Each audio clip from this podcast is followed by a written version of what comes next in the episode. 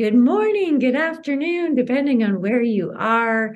Um, thank you for coming to my presentation, which is all going to be about talking about the things to consider when deciding between a financial advisor and a robo advisor and understanding what the key sim- the similarities and the differences are between that. Thank you for attending the Women Can Money Virtual Summit. I hope you've enjoyed everything so far. I am Michelle Robertson, the founder of Ms. Money and Math. I am a Canadian uh, CPA I have um, I escaped the corporate grind, as if I can call it that, about three years ago. Founded Ms. Money and Math because I came to a point in my life where I was done helping companies make money and get rich. I wanted to help women feel comfortable and confident with their money and be able to build wealth because I believe that money and wealth are not necessarily about seriously super luxurious things, although they might be depending on what your preferences are, but they are, um, they enable you to have freedom and choice in your life freedom to be able to do the things you want to do, be where you want to be, respond to things as you need to, and, and just be able to make decisions and live your life on your terms.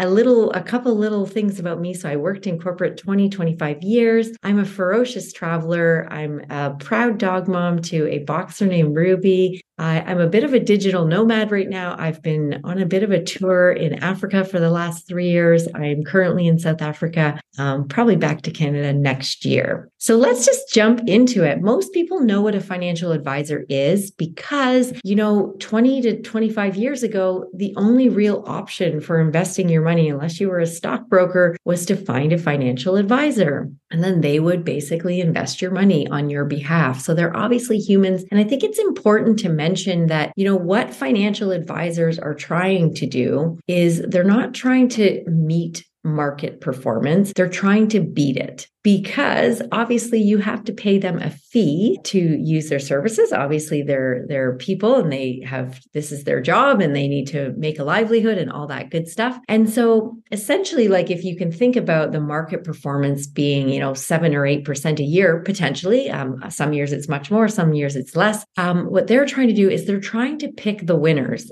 in the market. So they're trying to find the companies and the stocks that are going to do well, that are going to outperform the overall market performance and leave behind the ones that don't do as well. Some of them, I think it's important to mention. I think a lot of people, when they get a financial advisor, they think that the financial advisor is going to be their person for everything about money. But that's actually not true. Um, a lot of them are really, you know, there's a lot of different licenses in the financial advisory space. The most common, I think, is mutual fund dealers. And a lot of the, you know, just financial advisors out there, that's what they are. They're basically salespeople. They they buy and sell mutual funds on behalf of clients. They are not financial planners. They um, would have pretty, very minimal minimal training in you know, helping you do retirement planning and all of that kind of stuff. And so I think that's important to mention because, you know, as I said, I think people have this expectation that a financial advisor is going to advise you on everything. Um, but a lot of them, quite honestly, they've not been trained to do a lot of that. They have a specific skill and, and that's what they work on. So I think it's important that people understand that and start questioning like, what are, you know, what are your skills and what, what do you what what have you been where have you been trained? So obviously if you have a financial advisor this is a very hands off approach for you. Um, you you know you set up your automatic transfers you have the money sent out every month and they essentially manage your portfolio. Um, you know in a personal way for you. As I mentioned, they employ an active investing style, and that means they are trying to beat market performance. Another investing style, and I'll talk about it in a minute, is a passive investing style. And that means that you're just trying to do as well as the market does every year. And like if I can give you some context for how well the market does, I'm going to just use the statistic about the S&P 500 which is the biggest index in the US, but it still matters. We're all Canadians, but we are invested in US and you know Canada would be doing roughly similar like our markets do kind of walk in step with each other. And so the s&p 500 has on average returned 10% per year for the last 100 years. Now it's not an even 10 every year. Some years it's 25 and some it's minus 10 and but overall the market's gone like this. Mm-hmm. and so you know a passive investing style there's nothing wrong with that like earning 10% a year every year for 40 years is pretty good good money. So I just want to give that context. So as I mentioned before, a financial advisor may provide other services. They may have qualifications to be able to do tax planning for you if they've if they're if they're a CPA or and they've got some tax knowledge, they might be able to they might be able to do retirement planning. If they are a financial planner, they might be able to do that, but they're not all the same. They might be able to give you a little bit of advice about real estate. Um, but again, don't make this assumption about them. Um, I think it's it's important to find out what where their specialties are besides managing your portfolio if they can do these other things for you. You know, they obviously provide comfort that your money's being managed, it's being looked after. You know, there is some in some cases there are barriers to entry with advisors because a lot of them will have a minimum, a minimum amount in your portfolio because the way they are paid is as a percentage of your portfolio. So if you have a $100,000 portfolio, they're making a percent a fee every year based on that. And so some of them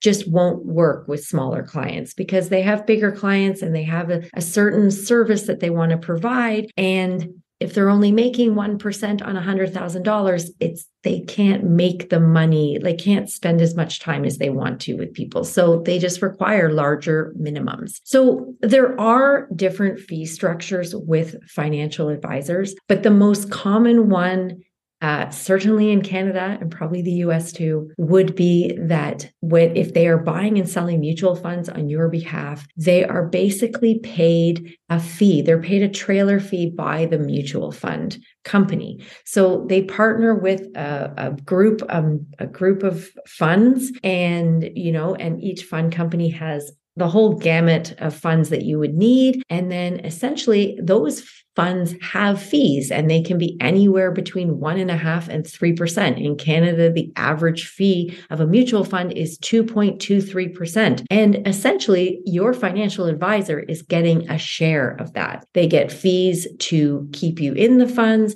Sometimes there are upfront fees when they like a sales commission to sell you the fund, and sometimes there is a redemption fee. Not always, but it is just important to mention. Uh, there are some other f- fee structures, but they're very very, very uncommon. You've got to find them. You know, you could be paying an hourly to somebody, um, you could be paying by transaction, but these ones are much, much less common. Okay. So Let's now move on and just talk very briefly about a robo advisor. You've probably heard of them. No, it's not a robot managing your money. There are humans that work at the robo advising um, investing firms. It's essentially, though, they use software to manage your platform, your portfolio, essentially. Um, and what they, I talked about this a minute ago, they are just trying to achieve market performance. They're not trying to beat the market at all. They just want to return what the market does. And they do this using low cost ETFs. And, and, and I can't talk all about those today because um, we don't have enough time. There's lot, lots there, but but essentially and etfs essentially track a certain segment of the market so maybe it's like all us stocks or canadians or the whole world or whatever and so whatever that that segment of the market does that's what the robo advisor will return.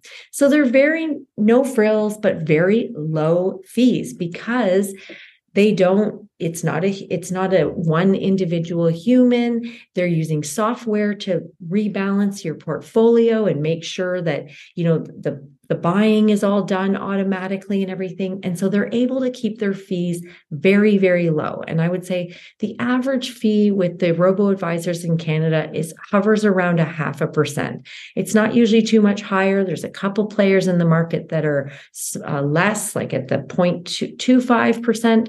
Um, but that's roughly the difference. So if you think about paying buying mutual funds and paying two and a half percent, and then with the ETFs and the robo advisor, you're going to pay somewhere in the half a percent plus what the ETFs charge, which tends to be like 10 to 25 uh, basis points. So another quarter of a percent, basically. So you're well under 1% with the robo advisor. And so that is one of the key differences between a robo advisor and a financial advisor in terms of investing your money. So, as I said, it's a digital platform. And because they've automated a lot of the processes and the decision making, um, it's algorithm driven based on your age, your risk tolerance um, how long you've got until retirement, how comfortable you are with risk, all of that stuff. And they are able to kind of set that up when you when you share all that information with them and you onboard so that automatically they put you into an allocation and their software essentially does the work of making sure that you're in the appropriate assets. Um, as I mentioned, they invest in low cost ETFs. There's less human touch. I say less now because it's not none. A lot of the robo advisors in Canada are now really trying to compete with the financial advisors. And there is much opportunity if you decide to use a robo advisor to actually speak to a human once or twice a year. Um, they have they have financial planners and fin- financial advisors, qualified professionals that are on the other side of the phone to speak to you about your portfolio. Um, and as as a result, though, because it's not one person and it's not mutual funds, they have a much lower annual cost. I say here no added financial planning because most of them don't. There are a couple players in the market that have some kind of VIP services, potentially depending on the amount of assets you have, where they may do financial planning. But to be honest, my recommendation, um, people, as I said, confuse these is that if you need financial planning support I'm putting a retirement plan together and understanding uh, when you can retire and how much you need and all of that stuff, I think you're better off to do that separately than how you manage your investments. It's a one time fee that you work with somebody. Um, the robo advisor is great for brand new investors because the barriers to entry are so low. There are virtually no minimum. So there's a couple companies that have a couple small minimums that you have to start with, but there's a a heck of a lot of them out there where you can basically start with a hundred bucks. Um, and so, and you know, you can automate your contributions. They most of them have apps. It's very easy. And essentially what they have is pre-packaged portfolios with a package of ETFs. And it's just everyone will just have a different percentage of each amount based on your age your risk tolerance, how much time you have, all of that stuff, what the money's for. I mean, I'm, I'm kind of talking as if it's assumed that it's for retirement because sometimes it's not. Sometimes it's money that you want in five years for something totally different. So, yeah, so that's a little bit of a high level on the robo advisors. So, what are the key differences? And I've talked a little bit about them already. Sorry, let me just move my little face down there. You know, as I said, the robo advisor has a less human touch, but again, a lot of them are really adding this kind of, you know, an annual meeting. They are really trying to bring some human touch into it for people. But a financial advisor, depending on the size of your portfolio, you have more human touch. I mean, I've met a lot of clients who never hear from their financial advisor. And, and um, so, you know, I think it's fair to say um, potentially you get more human touch, but it really depends on who you're working with, the size of your portfolio, as to how much time that they can spend with you. So little to no financial planning services with the robo advisor and really with a financial advisor. As I said, this is not something that is guaranteed. Not all financial advisors and most of them are not trained to do financial planning unless they have a CFP designation or a QAFP def- designation. Um, I would say primarily financial advisors, the, the, the large majority of them primarily sell mutual funds. There's obviously a lot out there as well that will, especially when you get into high net worth clients that will buy and sell individual stocks and ETFs, but the, the majority are selling mutual funds. So I talked about market performance. The robo advisor is just trying to meet market performance and the financial advisors are typically using an active investing style and they are trying to beat market performance. But the reality is the studies have been done And 95% of financial advisors cannot beat the market consistently. Like they might do it once, but then, you know, 10 years later, there's like maybe 3% that can actually continually beat the market. So, as I said, robo advisors have very low fees. And that part of that is because of they use ETFs. And part of why financial advisors are more expensive is because they typically use mutual funds, which are more expensive. As I said, the average with mutual fund costs in Canada is 2.23% of your investments. So that's the key differences. So now let's talk for a minute about fees, because I think this is such an important topic. And part of why, sorry, I'm just trying to find a place here. Part of why I think this topic is so important is because most people don't know how much they're paying on their investments. And I think if they knew and they had education, they might make a different decision about it. They might want to get more interested in their investments when they realize how much money this is. And part of the reason is, is because when we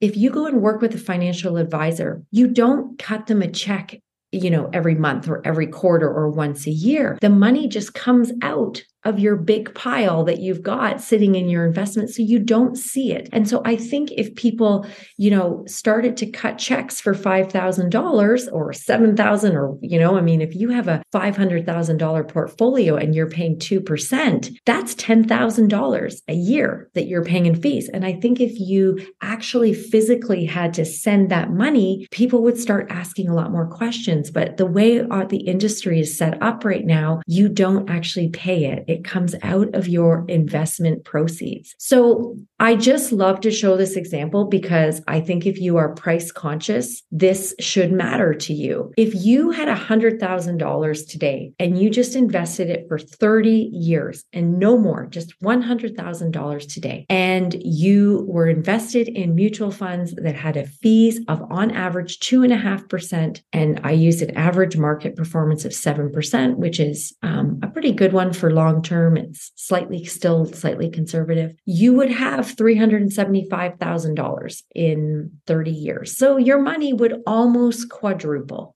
Um, not quite, but almost. But if you were invested in ETFs or with a robo advisor with you with fees of only a half a percent, your money would be almost seven times because that money that comes off the top of your investments every year. So imagine in the first year, a $100,000, a 2.5% fee, that's $2,500 that comes out. So imagine that $2,500 $100 can sit there for another 30 years. And then next year, another 2,500 plus whatever the, the investment has grown by is coming out. So that is so much money over time, which is why there's such a big difference and fees really add up. They are so important. And so I just think it's important that everyone is aware and understands that investing is not free and and just understands what um, the value, the cost that you're paying, so that the point is, is so that if you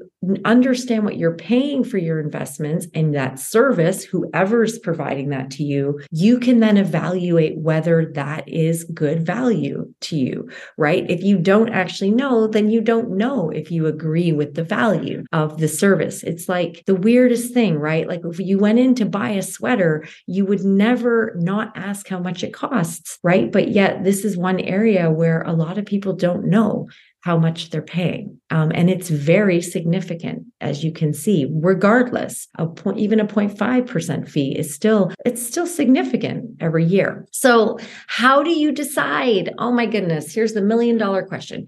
How do you decide what to pick. So the first thing I would say is how much do you have to invest? Because in my humble opinion, if you have under $250,000, you should do it yourself. You should get a robo advisor, keep your fees as low as you can until you get your investments to a bigger place at the minimum. And there's a couple of reasons for that. A, your investments are going to grow faster if you keep your fees really low. And it, your money it gets so much easier to grow your money faster the more you have. It just it just does. It grows faster. And the second reason is is because with a financial advisor who's making a fee of 1% off of you remember the mutual fund makes the rest of it if you only have $100,000 or $150,000 they're not making very much money off of you. And they're not going to provide you with very much service because obviously for them, they have to put their money and spend their time with the clients that have more money, the bigger portfolios, because they're making more money. And that's just a bias. That's just how it goes, right? And so, quite honestly, what it's best for you, I believe, to try and get your portfolio up to six figures as quickly as you can. And, you know, if at some point in your life when it gets bigger, if it feels overwhelming, then maybe there's a space at that time for an opinion about your portfolio or to bring an advisor in when you're going to get the service that you're paying for at that point. My second thing is I always like to ask like will you sleep at night? Like some people just are so nervous about this, which is a lot of this is mindset and it's education, which is something that I think if you go down that road, you'll probably be more confident because when you understand enough about the market, it's easier to be less nervous about it. But at the end of the day, you've got to be able to sleep at night. So if you don't think you could sleep at night, you know, managing your own investments or using a robo advisor, even though they're pretty much the same thing as a, a, a, a, financial advisor, they're still humans that are making sure your money is where it's supposed to be, then maybe that's the right option for you to pay for a financial advisor. Um, how important are fees to you? I obviously spoke about this in the last slide. If you are really fee sensitive and that money really matters to you, then potentially that's going to, you know, I think price always has to come into it. And as I said, that whole value equation of like, what is the service I'm getting in exchange for the money and does that feel worth it? So if if the fees are really important to you then potentially and you want the lowest cost option then a robo advisor is going to be a much better option for you than a financial advisor. You might laugh at this next one. You are not special. Yes we are all special in our own way. But when it comes to investing your financial advisor is not creating some totally independent special portfolio exactly for you and nobody else because you fit into a demographic with probably 10 or 15 or 20 other clients who are of the same age and the same risk tolerance. And they will then build that portfolio for a group of their investors. And so, you know, and that's exactly what the, that's what the robo advisors are doing as well they're putting you into a group they're just being more open about it or not not that financial advisors are being dishonest because that's not it at all it's just um you know, at the end of the day, we all do fit in a place in terms of our risk tolerance and what our asset allocation should be. And that doesn't make, you know, one person totally different from somebody else. Um, and there will be enough of us that will be in one bucket, and then there'll be other people in another bucket. And that's really how it works. So it's not like you're getting this portfolio that nobody else in the world has. People that have similar characteristics to you as an investor will have the similar portfolio. So if you're depending on those services, right, the extra, and as I said, the extra things like pers- if you want financial planning, if you want a retirement plan, if you want to do tax planning, don't assume that you can do that with a financial advisor. I always recommend that you you hire those services out individually. It's a one-time fee. You pay somebody a few thousand dollars, you go and do a financial plan. You know, maybe it's something you revisit again in 5 years if things have changed, but as I said, unless your financial advisor really specifically says that they they have the qualifications to prepare a retirement plan for you. A lot of them don't do that. They just that's not in their wheelhouse of what they do. They will invest your money and and that's it. So if you need financial planning services, hire the, that out. And CFPs and QAFPs will look at your portfolio. They will give you like even if you use a robo advisor, they'll look at it and they will give you observations as well as help you to plan for your retirement. That is my little presentation. I hope that you found that helpful. If you would like to find me um, in the in the interwebs, I have a website, msmoneyandmath.com. You can email me any questions you have. Find me on the gram at ms.moneyandmath. Uh, yes, and thank you so much for coming to my presentation and good luck with your investments.